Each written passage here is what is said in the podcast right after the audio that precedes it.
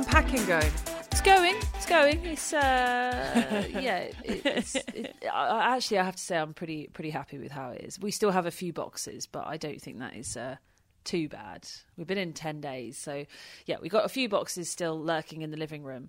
Uh, we just need to find um, find uh, where that where best to put them, and then uh, yeah, we're sorted. We had to do a lot of cleaning and, and, bits and pieces, so we had a few other priorities.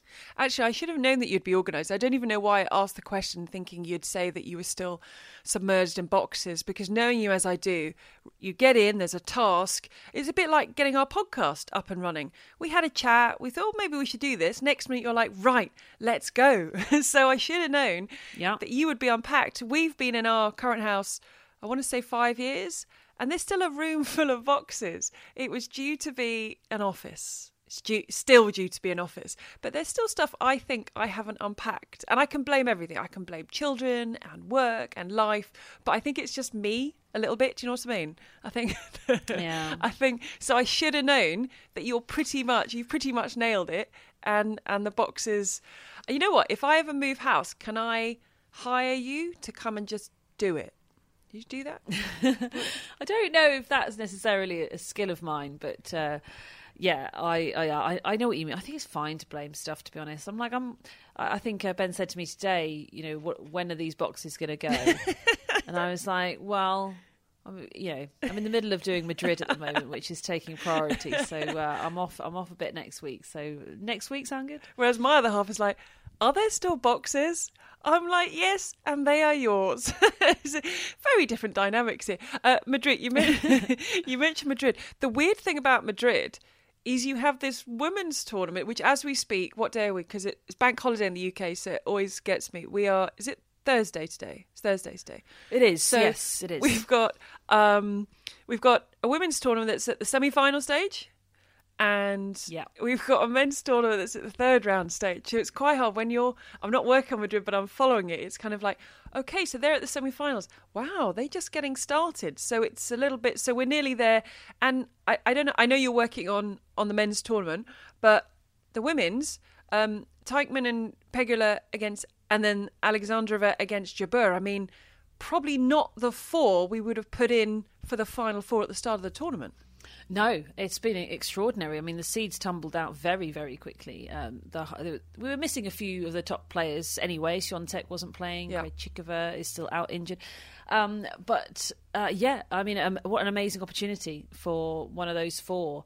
And uh, for Ons, it's felt like a little bit of a long time yeah, coming, hasn't yeah. it? The last 12 months, she's been threatening so much and played some fantastic tennis. But, you know, the pressure is on for her when you look at those four, really, isn't it? Um, and it's still tough um, with the ones that are remaining. So uh, it, has been uh, really good fun to watch, I think, the women's, because we have had those newer names getting on the big stadiums and playing those big matches, which, well, I say newer, not necessarily newer, but newer to this stage of a, of a tournament. And, and, including players we haven't seen for a while, like Bianca Andreescu. I have such a soft spot for Andreescu, and I'm just so happy to see her and and playing some of the tennis that she's been playing. It's just if she can stay fit and healthy, it's going to be so good to have her back on tour. Why do you think you have a soft spot for her? What do you think it is about her? I I like her. I like her attitude. I like it's it's weird. It's a little bit, and I know you'll disagree with me. I have a bit of a soft spot for Sofia Kenin, and everyone's like, "What?" She kind of stamps around. She kind of looks like she's sulking a lot of the time.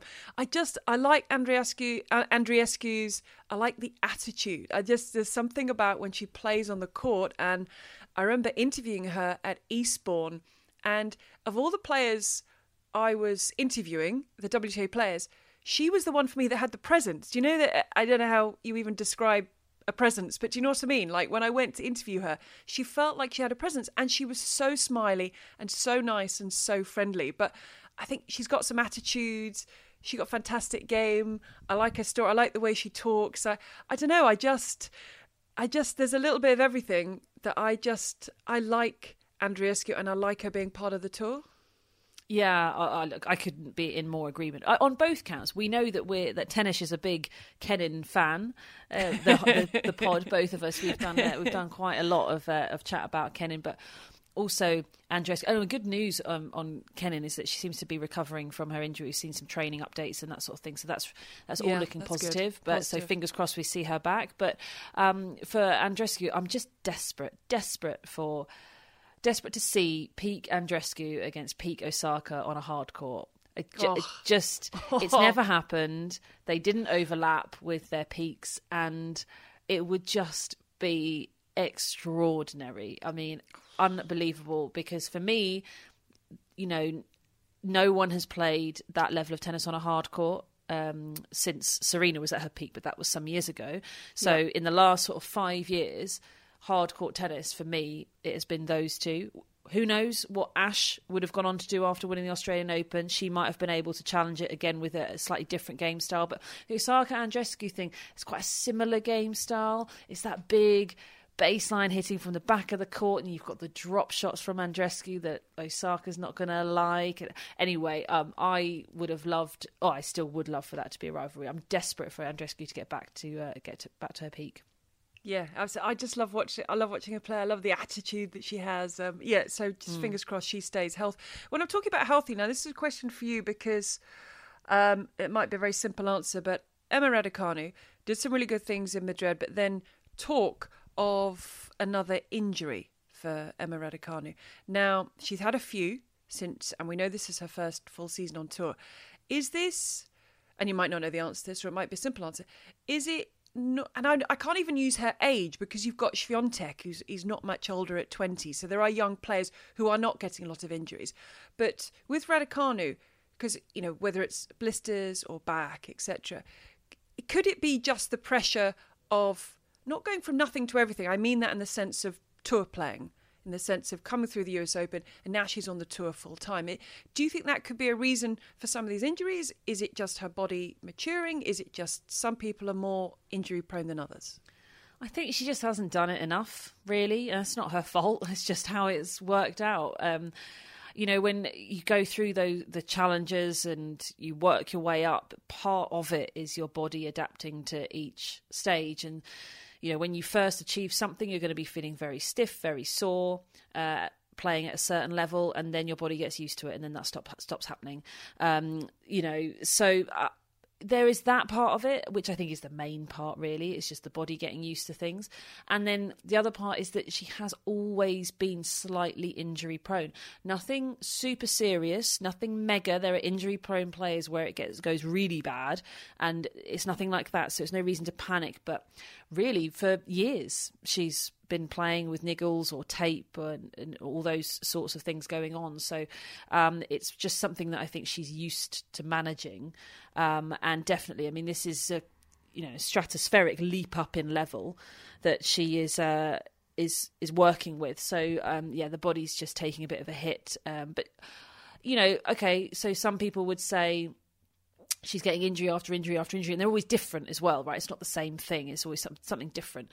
Uh, it was blisters on the hand, and then it was blisters on the feet, or, or whatever it is. But um, she is also not getting seriously injured, so she is managing it to an extent. So there's a, a good amount of success, but it's obviously not ideal. Her and her team would love to get to the point where uh, she wasn't constantly having to manage this because it's draining. It's just very annoying and distracting when you're playing a match. If you've got something that hurts, whether it's a blister, a cut, or a pulled muscle, or whatever it might be, it's just annoying.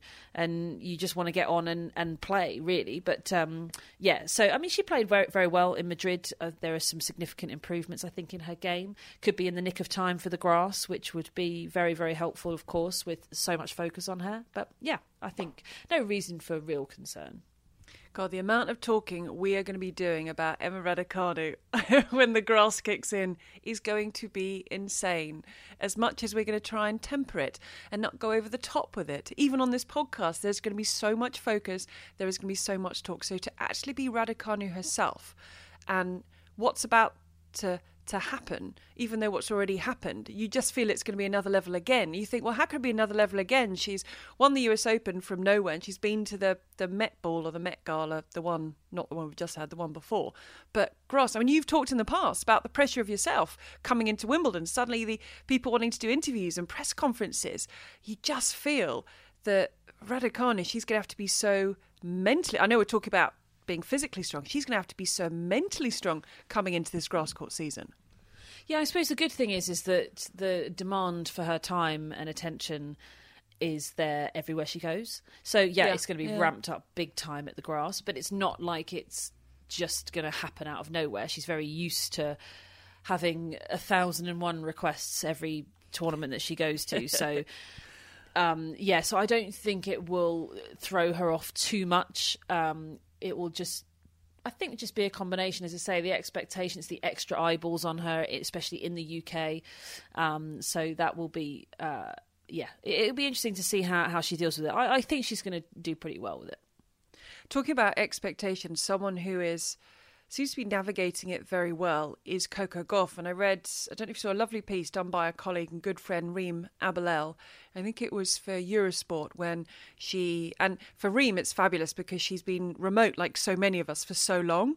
And now she's back on the road and she's in Madrid so she can speak to coaches and families and players. And so nice for these guys to be back out there and face to face with the, the, the players and the support staff. But she did, I don't know if you read it, it's a lovely piece with Coco Gauff and the dad, Corey, who's also the coach, just about managing expectations and having been around for so long already and she's still so young and some other players on tour she said sort of regularly forget how young she still is and wanting to be the best and and having to sort of get the right team around her and realize that there's more to life than tennis which when you think about it for someone still so young it's it's a very grown up attitude to have but she just seems to have good people around her and she's starting to manage expectations Yeah, it, it's it's felt like it's steadied out a bit. I think they've made some different decisions, some changes.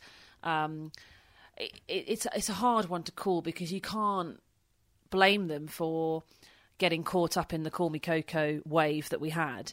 Yeah. Uh, much like with Emma and her endorsement deals. Of course, this is this is the point. You've dedicated your life to this. You are one of the best in the world, and any endorsement deals that come your your way, yes, please. I mean, I defy anybody to say, "Oh no, no, no, that's that's too much money. No, thank you." um, and you know, I mean, Coco was signing a million dollar deal at fifteen, so it was uh, absolutely extraordinary. So, uh, but I think that it was then what all came with that. I think that's also something that we're going to see Emma work out as well because um, it, I mean the, the biggest thing for me was the Coco entourage. It was it was enormous unbelievable. I don't think I've ever seen an entourage like that for anyone. I, I can't big. think of anyone. I mean, because she would have her player box rammed full, and then would have at least another two rows behind rammed full. I don't know how she was getting her hands on these sorts of tickets because it's hard for players to to get that amount of tickets and get those amount of people in the building. And uh, yeah, so it was huge. And none of those people were of kids her own age or friends or No, anyone like no. that. Uh, and I'm not saying that that is an easy thing to do. I'm just it's just a, a, an observation. Uh, so that you know they're all adults and, and and whatever. So that's all gone away now, which I think is right. Take the endorsement deals. But then get rid of the entourage, the hanger-oners, and that sort of thing. And it's about that fine balance. Of course, you want to maximise you, your business, everything finan- financially. Look, Serena's set to become the first billionaire. Is it billionaire female athlete? I don't know what she's. Yeah, she's incredible, she's going to be a billionaire. She's going to be a billionaire. I mean, who cares, right?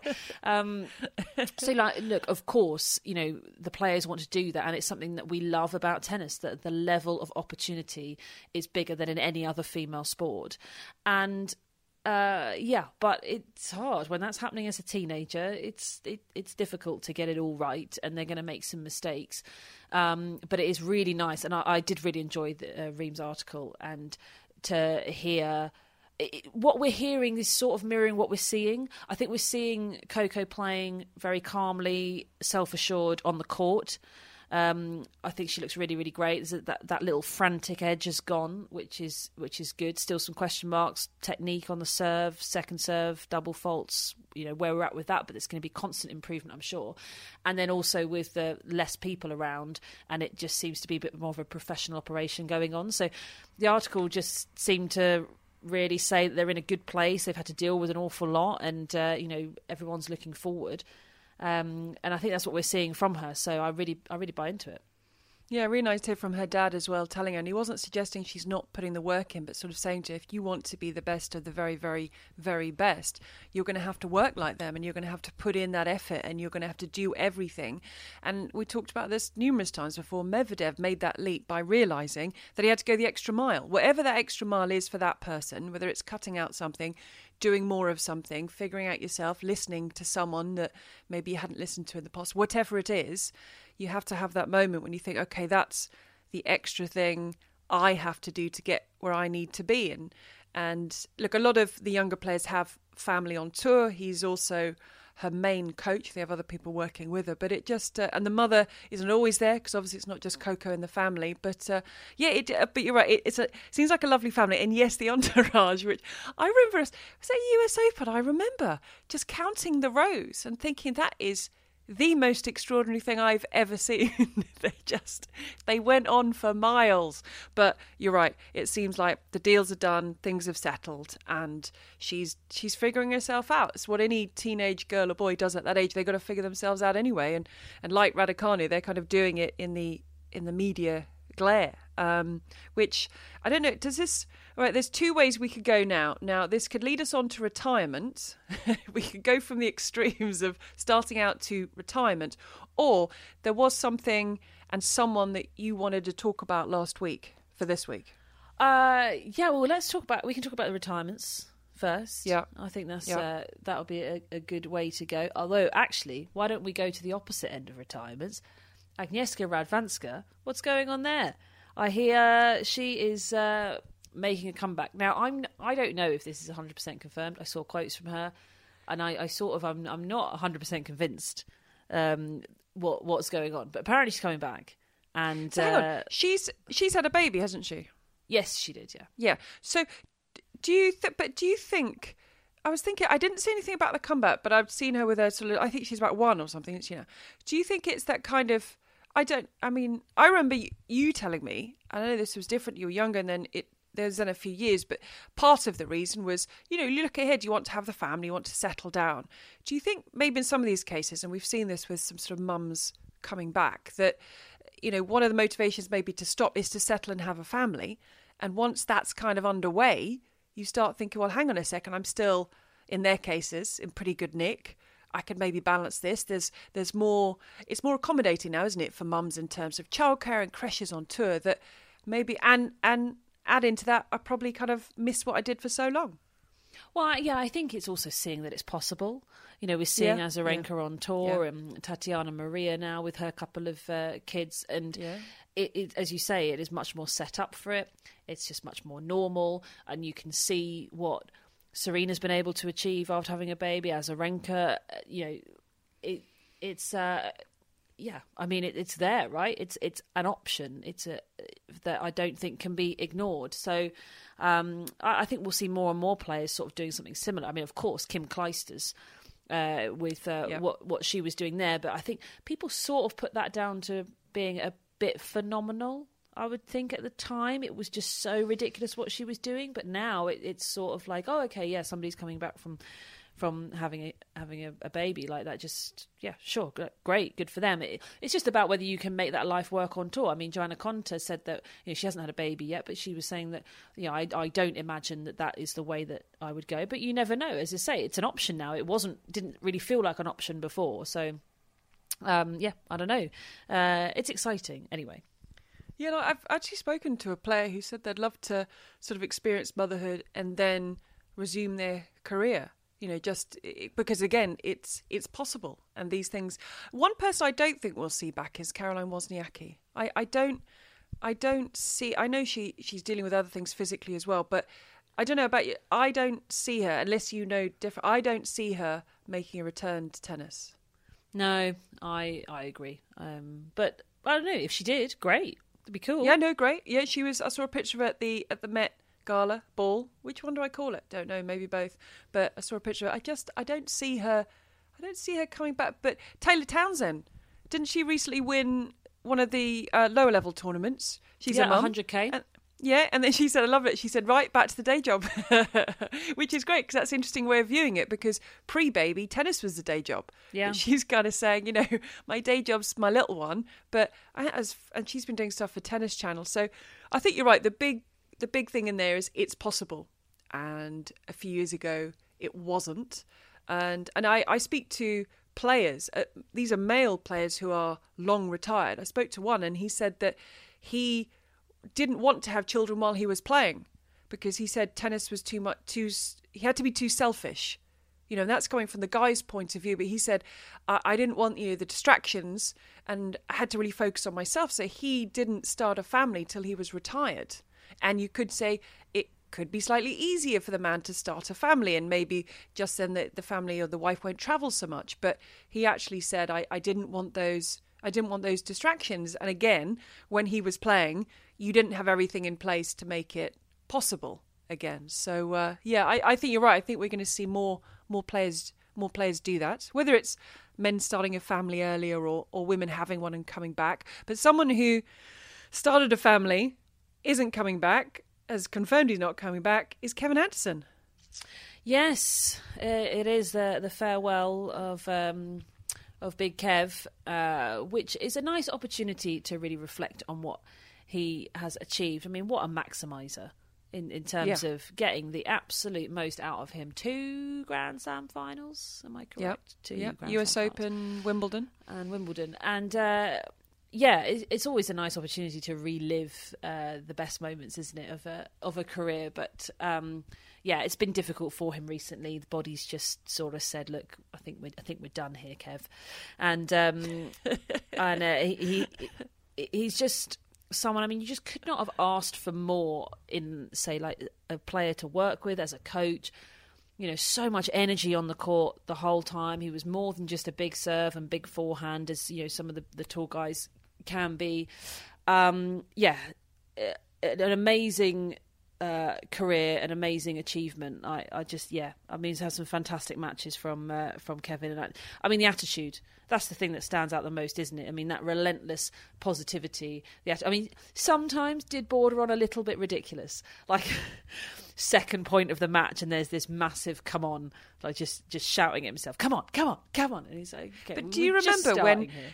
Do you remember when he went through that concerted change to do that? Because everyone's like, he's because he's such a nice guy, and I was like, oh, he's so nice. It's something we level at Marin Cilic. Oh, he's so nice. He's too nice. And then Kevin Anderson made this change to do these come-ons and these fist pumping after, as you say, first, second, every point. And at first, it it just was so not him. We were like, what's he doing? But you know, that change in him you know, he got to the final of the US Open in, in 2017. Yeah, There was Wimbledon in, in 2018. But you're right, it, it didn't fit. It felt, especially at first, it felt quite forced, didn't it? That he was constantly kind of trying to G himself up. Yeah, it, uh, it, it was a little bit jarring at first, but it, it worked. And you know, you do have to sort of dig deep into areas of your personality that aren't necessarily natural. Um, you know, I mean, just some people are naturally that competitive and sort of lunatics with it and other people they need to each stage they hit they need to find a bit more find a bit more um you know to be able to to bring what they need to to the court. So you got to work with what you've got haven't you? But uh no just just brilliant. I mean no one has a bad word to to say about Kevin. He's just been awesome. I hope he stays involved in the sport um, you know, also as a as a South African player, um, you know, because we don't have an abundance of South African players, it's um, been so important for him to be right at the top of the sport. I think for uh, for for that nation and everything that he's done. Uh, yeah, I just I couldn't rave about him anymore. Wouldn't you just love to just have a nice chat with him? He just seems like the nicest guy. He's such a nice guy, and his wife Kelsey as well. And she made the decision. I think she had a job as an accountant. She was a, a, a stunningly good golfer to travel with him full time, and she was um, writing about it, wasn't she? She was writing about life on tour and about the finances, and it was so interesting. She was talking about how much money they would spend in flights in a year, and that at one stage, you know, Kevin and his coach they'd share a room, and it was only when she started traveling they had to get the extra room, and that's the extra money, and it was just such an interesting insight that she broke down the finances and how much it actually cost if you were traveling and, and everything that goes with it. And she was always happy. I remember she'd be always happy to talk and to give you her time. And it was just, yeah, she gave you. I know, isn't it? Taylor Fritz's girlfriend was kind of blogging or following the tour with with Taylor Fritz and kind of doing posts and pieces about tennis and how it's so cool and it's so fun and, and giving an insight. And I think what Kelsey did was kind of opened up how expensive it is. Yes, for the guys at the very top, Novak Djokovic probably hasn't got a clue what he spends on flights. Actually, it's probably his own plane. I mean, I don't know. But, you know, for those lower down, and you know about this, you know, the costs and having to travel. So, uh, yeah, they were they were lovely. They were, uh, but you know, and we mentioned his his finals, but it was that Wimbledon semi final, 2018, John Isner, over what was six and a half hours, and and it finished him off. I remember him saying afterwards that the, the night before the final, he was calling his physio like 2 a.m., screaming in pain, and that Kelsey was having to get the physio to go into his room to look at him because he was in so much pain. You know, mm. it, it, killed any chance he would have had in that final because, and that's the rules started to change, and now we know those matches uh, will not go on and on and on and on. But I remember at the time, it you know, it, poor old Isner in long matches, but there was Isner um, against Anderson, and but he was broken, wasn't he? He'd he'd reached the Wimbledon final, and you knew as he walked out that he was physically completely broken.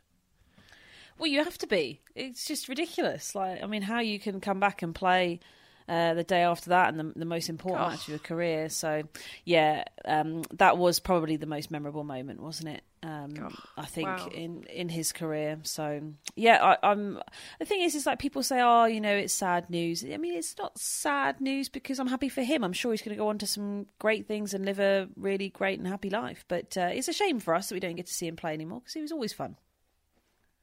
Another day is here, and you're ready for it. What to wear? Check. Breakfast, lunch, and dinner? Check. Planning for what's next and how to save for it? That's where Bank of America can help. For your financial to-dos, Bank of America has experts ready to help get you closer to your goals.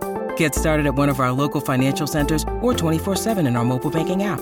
Find a location near you at bankofamerica.com slash talk to us. What would you like the power to do? Mobile banking requires downloading the app and is only available for select devices. Message and data rates may apply. Bank of America and a member FDIC. Madrid, what have you made of what you've seen? And as we speak, Andy Murray should have been playing Novak Djokovic, but the statement came through that Andy Murray had pulled out due to illness. What have you made of what has gone on in Madrid to this point?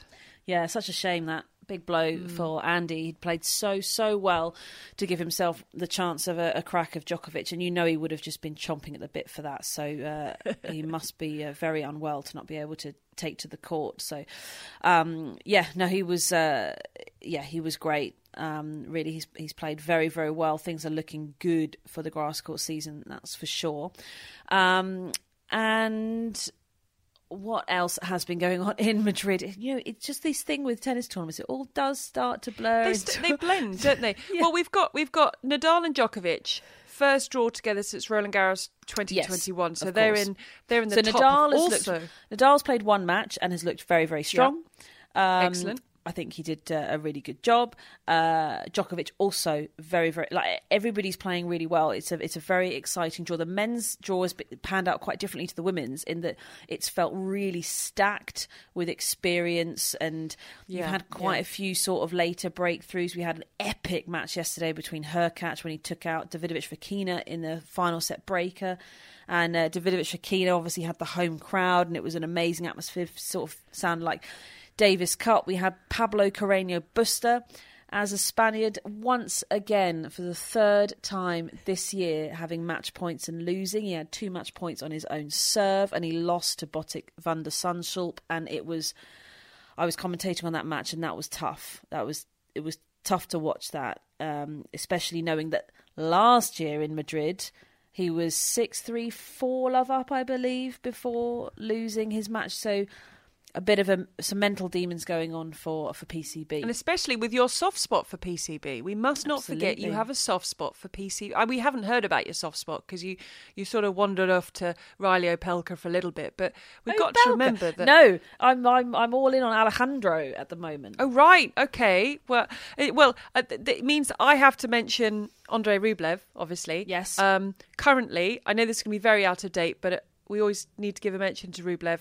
He's uh, setting a break up on Dan Evans because that was the match, wasn't it? That was moved to kick things off in place of the the Djokovic the Djokovic. Belgrade champion Rublev. Yeah, oh, he's, he's doing well, isn't he? Um, hopefully he'll believe in himself fully, but he looks like he's got a good lead over over Dan Evans. We've also got Alcaraz in the, this top half of this draw, and I think Hurkacz you Yeah. mentioned top half of the draw, and Norrie is in there too. So and then it feels like so the bottom half you've got what a Zverev in there, you've got a Tsitsipas in there. You you know it's it's full. I mean this this Madrid draw is heaving.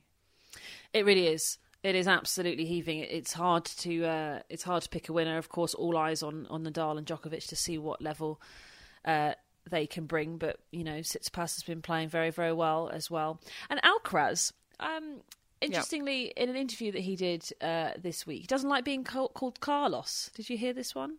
No, what what what do you want to be called? Doesn't he said I don't like Carlos. Uh, I think it's Carlitos that he prefers um, the Spanish version, or get this, Charlie.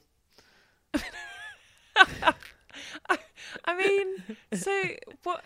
So I suppose Car is Carlos the Spanish for Charles? Well, I guess so.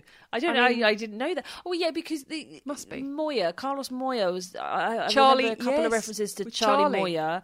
So yeah, so Carlos saying, he, but I can't, I can't introduce him as Charlie, Mo, Charlie, not Charlie Moya, Charlie Alcaraz. Anyway, it was just quite funny, just the way that it was, uh, it was said. It was Or uh, even Car- or Charlie. Yeah, even if you say, oh, you know, even if you say Carlitos, it sounds like you're being over friendly. Do you know what I mean? That sounds like Yes, a, it does. Yeah, nickname. exactly. So they're either going to say, oh, well, right, look at her using the little nicknames here, and then suddenly calling. I mean, he has to. I mean, I guess it gets to a point if I guess look, there's Sasha and Alexander. I was about to say Dre, but that's the female version. You know, it's or Alex Zverev. I guess there's uh, whereas Bublik doesn't want to be called Sasha. He wants to be, you know. So, I mean, I guess if he comes out and says, "Look, I want to be called Charlie," but he doesn't look like a Charlie. You see what I mean? Mm. Charlie yeah. Alcaraz. It just, it's just. I mean, oh, that's well, we'll see. Maybe, maybe it'll catch on. Who knows? Maybe he'll change his name. I don't know. We'll we'll we'll see. But yes, of course, Alcaraz looking awesome, playing well, fresh off a victory in Barcelona. So maybe he's just going to win every match he ever plays in Spain. That could possibly happen. It's Did- just ridiculous, isn't it? Did we pick a winner for Madrid or winners for Madrid? Did we oh do that? no, no, we thought- didn't do that. I thought so. Um, I mean, I obviously thought Ons Jabeur would get to the semi-finals. Oh really? case- I was I was all in on Alexandrova. were you? Uh, so now, okay, I think we can still pick a winner in the men's. I think we're still we're not into it enough. So, okay, now I, I think it's even harder now. Looking how things are shaking. Who's going to win Madrid? Nadal. Is he? Yeah, look, he he played Kecmanovic in his opening match, and Kecmanovic is one of the players of the season so far. Now, I know he's not Nadal levels in terms of you know just winning everything, um, but Kecmanovic has been playing at such a high level, and it was really interesting actually um, that. Uh, we heard because Nalbandian is coaching Kecmanovic, and I love this. I really want to get stuck into this at some point as well because Nalbandian started working with Kecmanovic at the beginning of 2021. Yeah. The whole of 2021 was not good for Kecmanovic. Like he really, really struggled. Um, but they clearly saw something long term. I mean, that is a big coach to get as a player in terms of seeing the potential, Yeah. and obviously for Kecmanovic to stick with him, even though results just weren't coming. And then you know it's all coming together now, and he is awesome. But Nalbandian. Um, uh, yeah, was uh, obviously with um, in this match and has experience against uh, Nadal, I think. But uh, I think he was heard uh, backstage by one of our cameras. Uh, there was a rain delay when they were off, and it was just okay. With his forehand, how it is today, we're not going to go to the forehand. Yeah, because you know, there's always that. The thing is, is there's always that slight question mark. He hasn't played for a while. He's had a rib injury. What's Nadal going to be like? And then you go, oh, it's Nadal, and the question mark's always over that forehand because there was that one period of time Yes. where the the weight of the forehand vanished. yes, it did. And it came back, and it's been back ever since. But there was that one period of time years ago, and that's what his opponents cling on to. They go, well, maybe, maybe the forehand won't be there. And then within the first point, they go, okay, I now what do think, we do? I want to think that was around 2016, but I'm notoriously bad with the dates, so that might. Yeah, be let's go with that. Sound- I- I- sounds good to it me. Sounds sounds right. Um, I think it's going to be in a Nadal Zverev final, and Yeah. Zverev likes his conditions. We know he does. Won it before. He he can come into form from no form with Zverev. Yes. Um. Oh. Um. Zverev didn't look brilliant in his opening match against Cilic. He did very, very well. He beat him in three, a bit of a slow start. But it was one of those where he lost the first set. And, I mean, Cilic played really, really well. But he lost the first set and he just sort of looked like he knew he was going to win. Um, He just knew, you know, after that first, he got broken a couple of times, and he was just thinking, well, you know, I just got to tidy this up and that up, and that's fine, and then I'll win the match. And and that is sort of what happened, really. Um, you know, so he was right to to to feel like that. But the first time he, um, the first time he won Madrid, he didn't get broken at all in the whole tournament. no, and he got broken twice in the wasn't it? first set against Cilic. Oh well, I'm making that as the final, and then yeah, I'll probably edge it to. Well, look, I put Nadal to win Roland Garros, so I've got to give him. And and look, it was great to see Thiem back. I know he was beaten by Andy Murray, who's had some nice words for him at the net, but you know, Thiem is back and he's playing, and and that's great. Now, something we we didn't have time for last week. I think we were just catching up on everything because because I'd been away. Um, you wanted to talk about an interview that Pam Shriver recently gave. Yeah, so it was um, a really courageous thing for her to do. Um, she did an interview. It was with the uh, Daily Telegraph uh, in uh, the UK and with the Tennis Podcast. Um, so you can either listen to it or read through it if you'd like. Um, and uh, yeah, just detailing the relationship that she had with uh, her coach when she was a teenager, and uh, they had a romantic relationship starting when she was seventeen and he was fifty, and um, yeah, just quite. Uh, it was an extraordinary piece to read, but it was something that uh, is. Um, oh, I don't want to say common. It's not common, but it's something that happens in the world of tennis with coaches and players. And you've got uh, teenage girls. Essentially, we talked about it earlier. Emma, Coco, all these, all these uh, young women, um, and they are essentially operating as professionals uh, in in the world, and Yeah. and you have really. Um, difficult dynamics between coaches and players, and that is what I find really fascinating is that um, the coach is in a position of authority.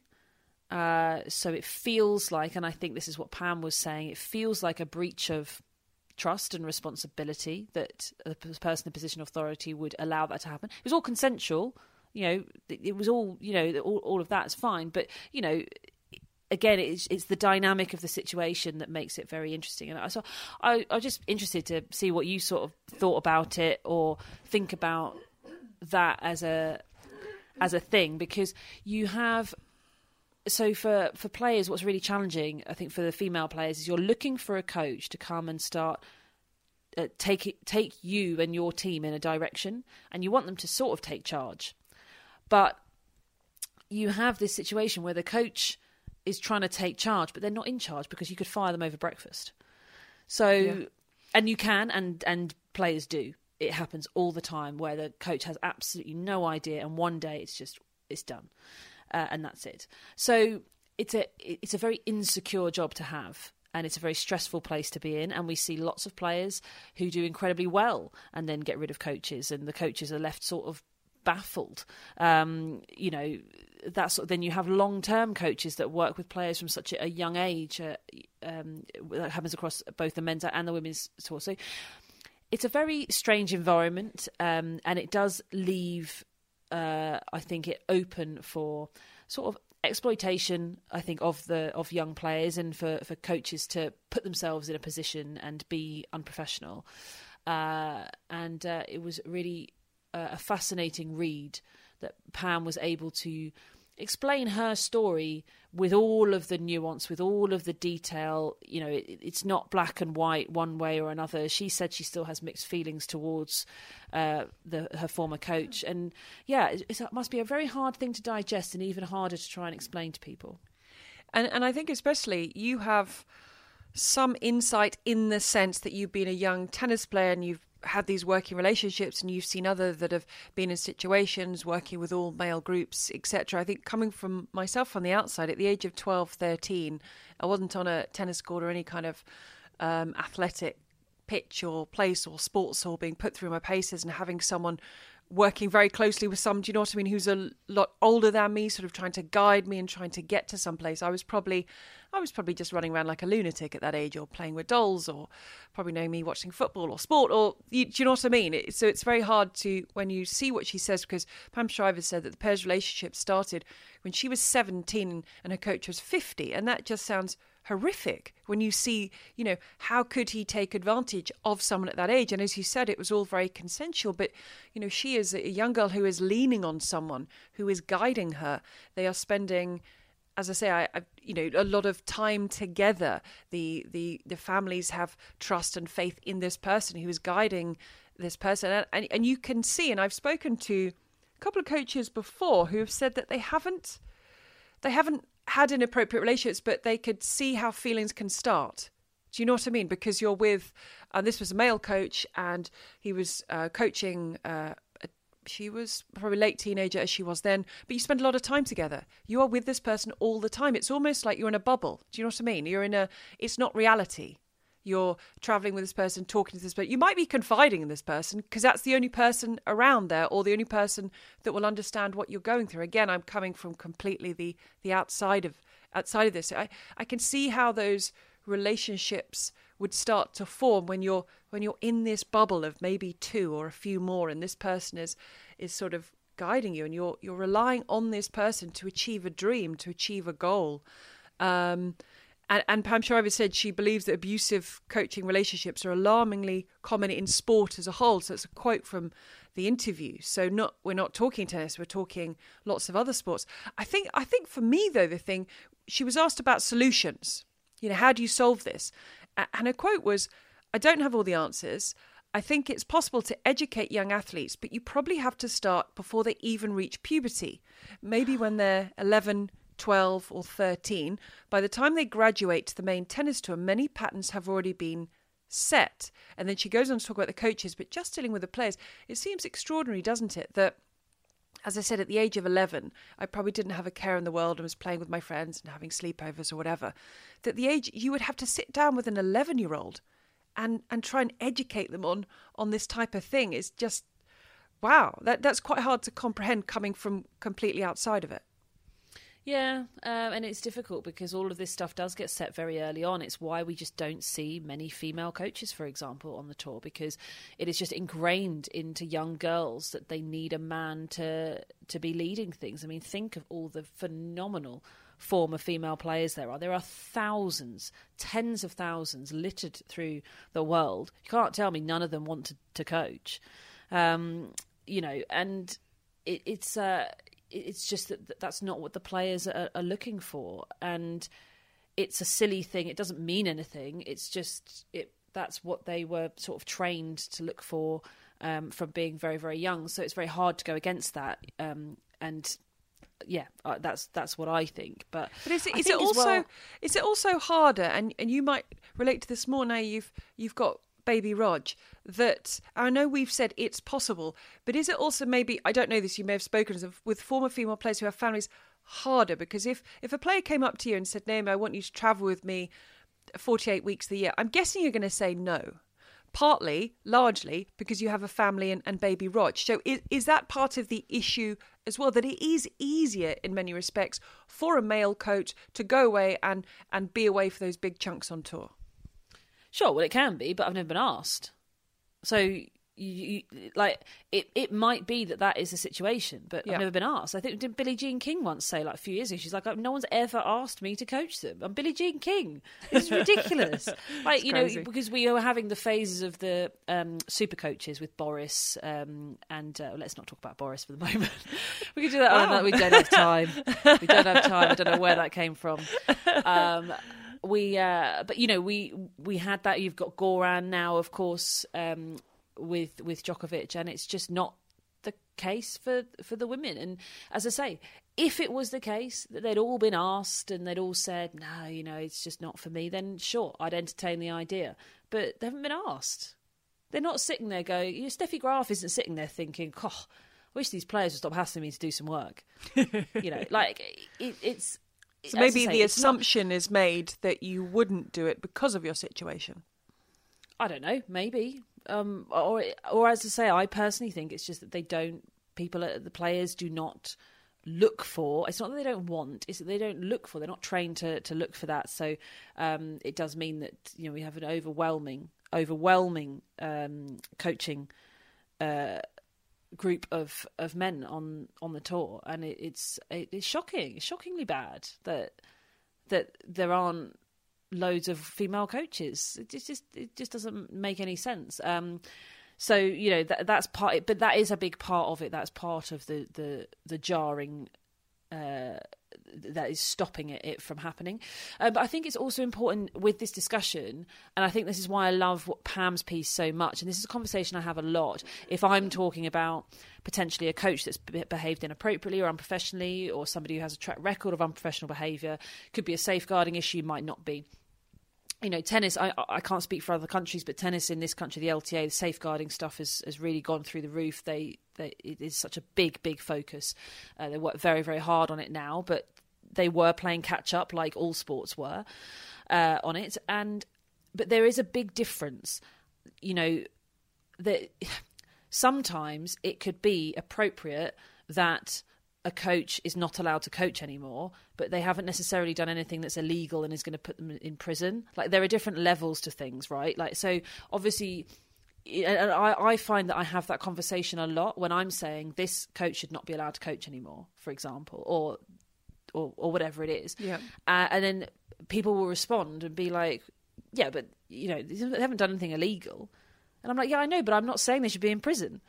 You know, yeah, it's a it's a yeah. totally different conversation. You know, there's there's one thing of like, should this person be allowed to operate in society at all? And I'm like, well, yeah, they that's fine. Um, but should they be allowed to travel the world with with teenage girls? No, right? And and that's that's the difference. And I think, and I would love for us, and I, I think we will get there. But I would love for us to get closer. I think particularly with the WTA, but the ATP too, um, to being able to ban coaches that they feel have been inappropriate um, and uh, should not be on the tour. And as I say, it's difficult because that means you have to have your own set of rules, your own investigations. A lot goes into that. That is not an easy thing to do because you can't just do it willy nilly, obviously. But as I say, there's a big difference between somebody who is breaking the law and should be arrested and somebody who should not be in charge of it could be junior girls, it could be oh, it could be women in their 20s. It doesn't matter if somebody is is unprofessional and is not um, sticking to the rules. Then I think that should be looked at. And do you think things will be put in motion that there will start to be changes, whether it be Pam Shriver speaking out now or the safeguarding you said that the LTA have, have put in place that's gone through the roof recently? Do, do you see there being a change in the future? Do you see there being anything done at the moment to change things? I think there will be. I think, as I say, we've been playing catch up a lot. All the sports have. I think tennis has done a re- the LTA have done a really good job in this country of catching up because everyone's had to do it. Um, but now that they are catching up, I would love to see them drive forward with with something like that. Um, and I think WTA, ATP. Um, just to you know put put some uh, procedures in in place now for for that sort of thing to happen. I think it's it's an interesting discussion. I'm glad we chatted about it. As you mentioned, the Telegraph to read it, the tennis podcast to listen to Pam Shriver. It was so interesting the interview she gave. But before your subconscious starts talking about Boris again, um, I'm going to go. yeah, okay. Let's not do Boris. That's for another time. Um, but enjoy the rest of Madrid. I think I did finally come down on the side of Nadal. So enjoy the rest of Madrid. And then next week, it's all about Rome. It is indeed. See you Bye. then.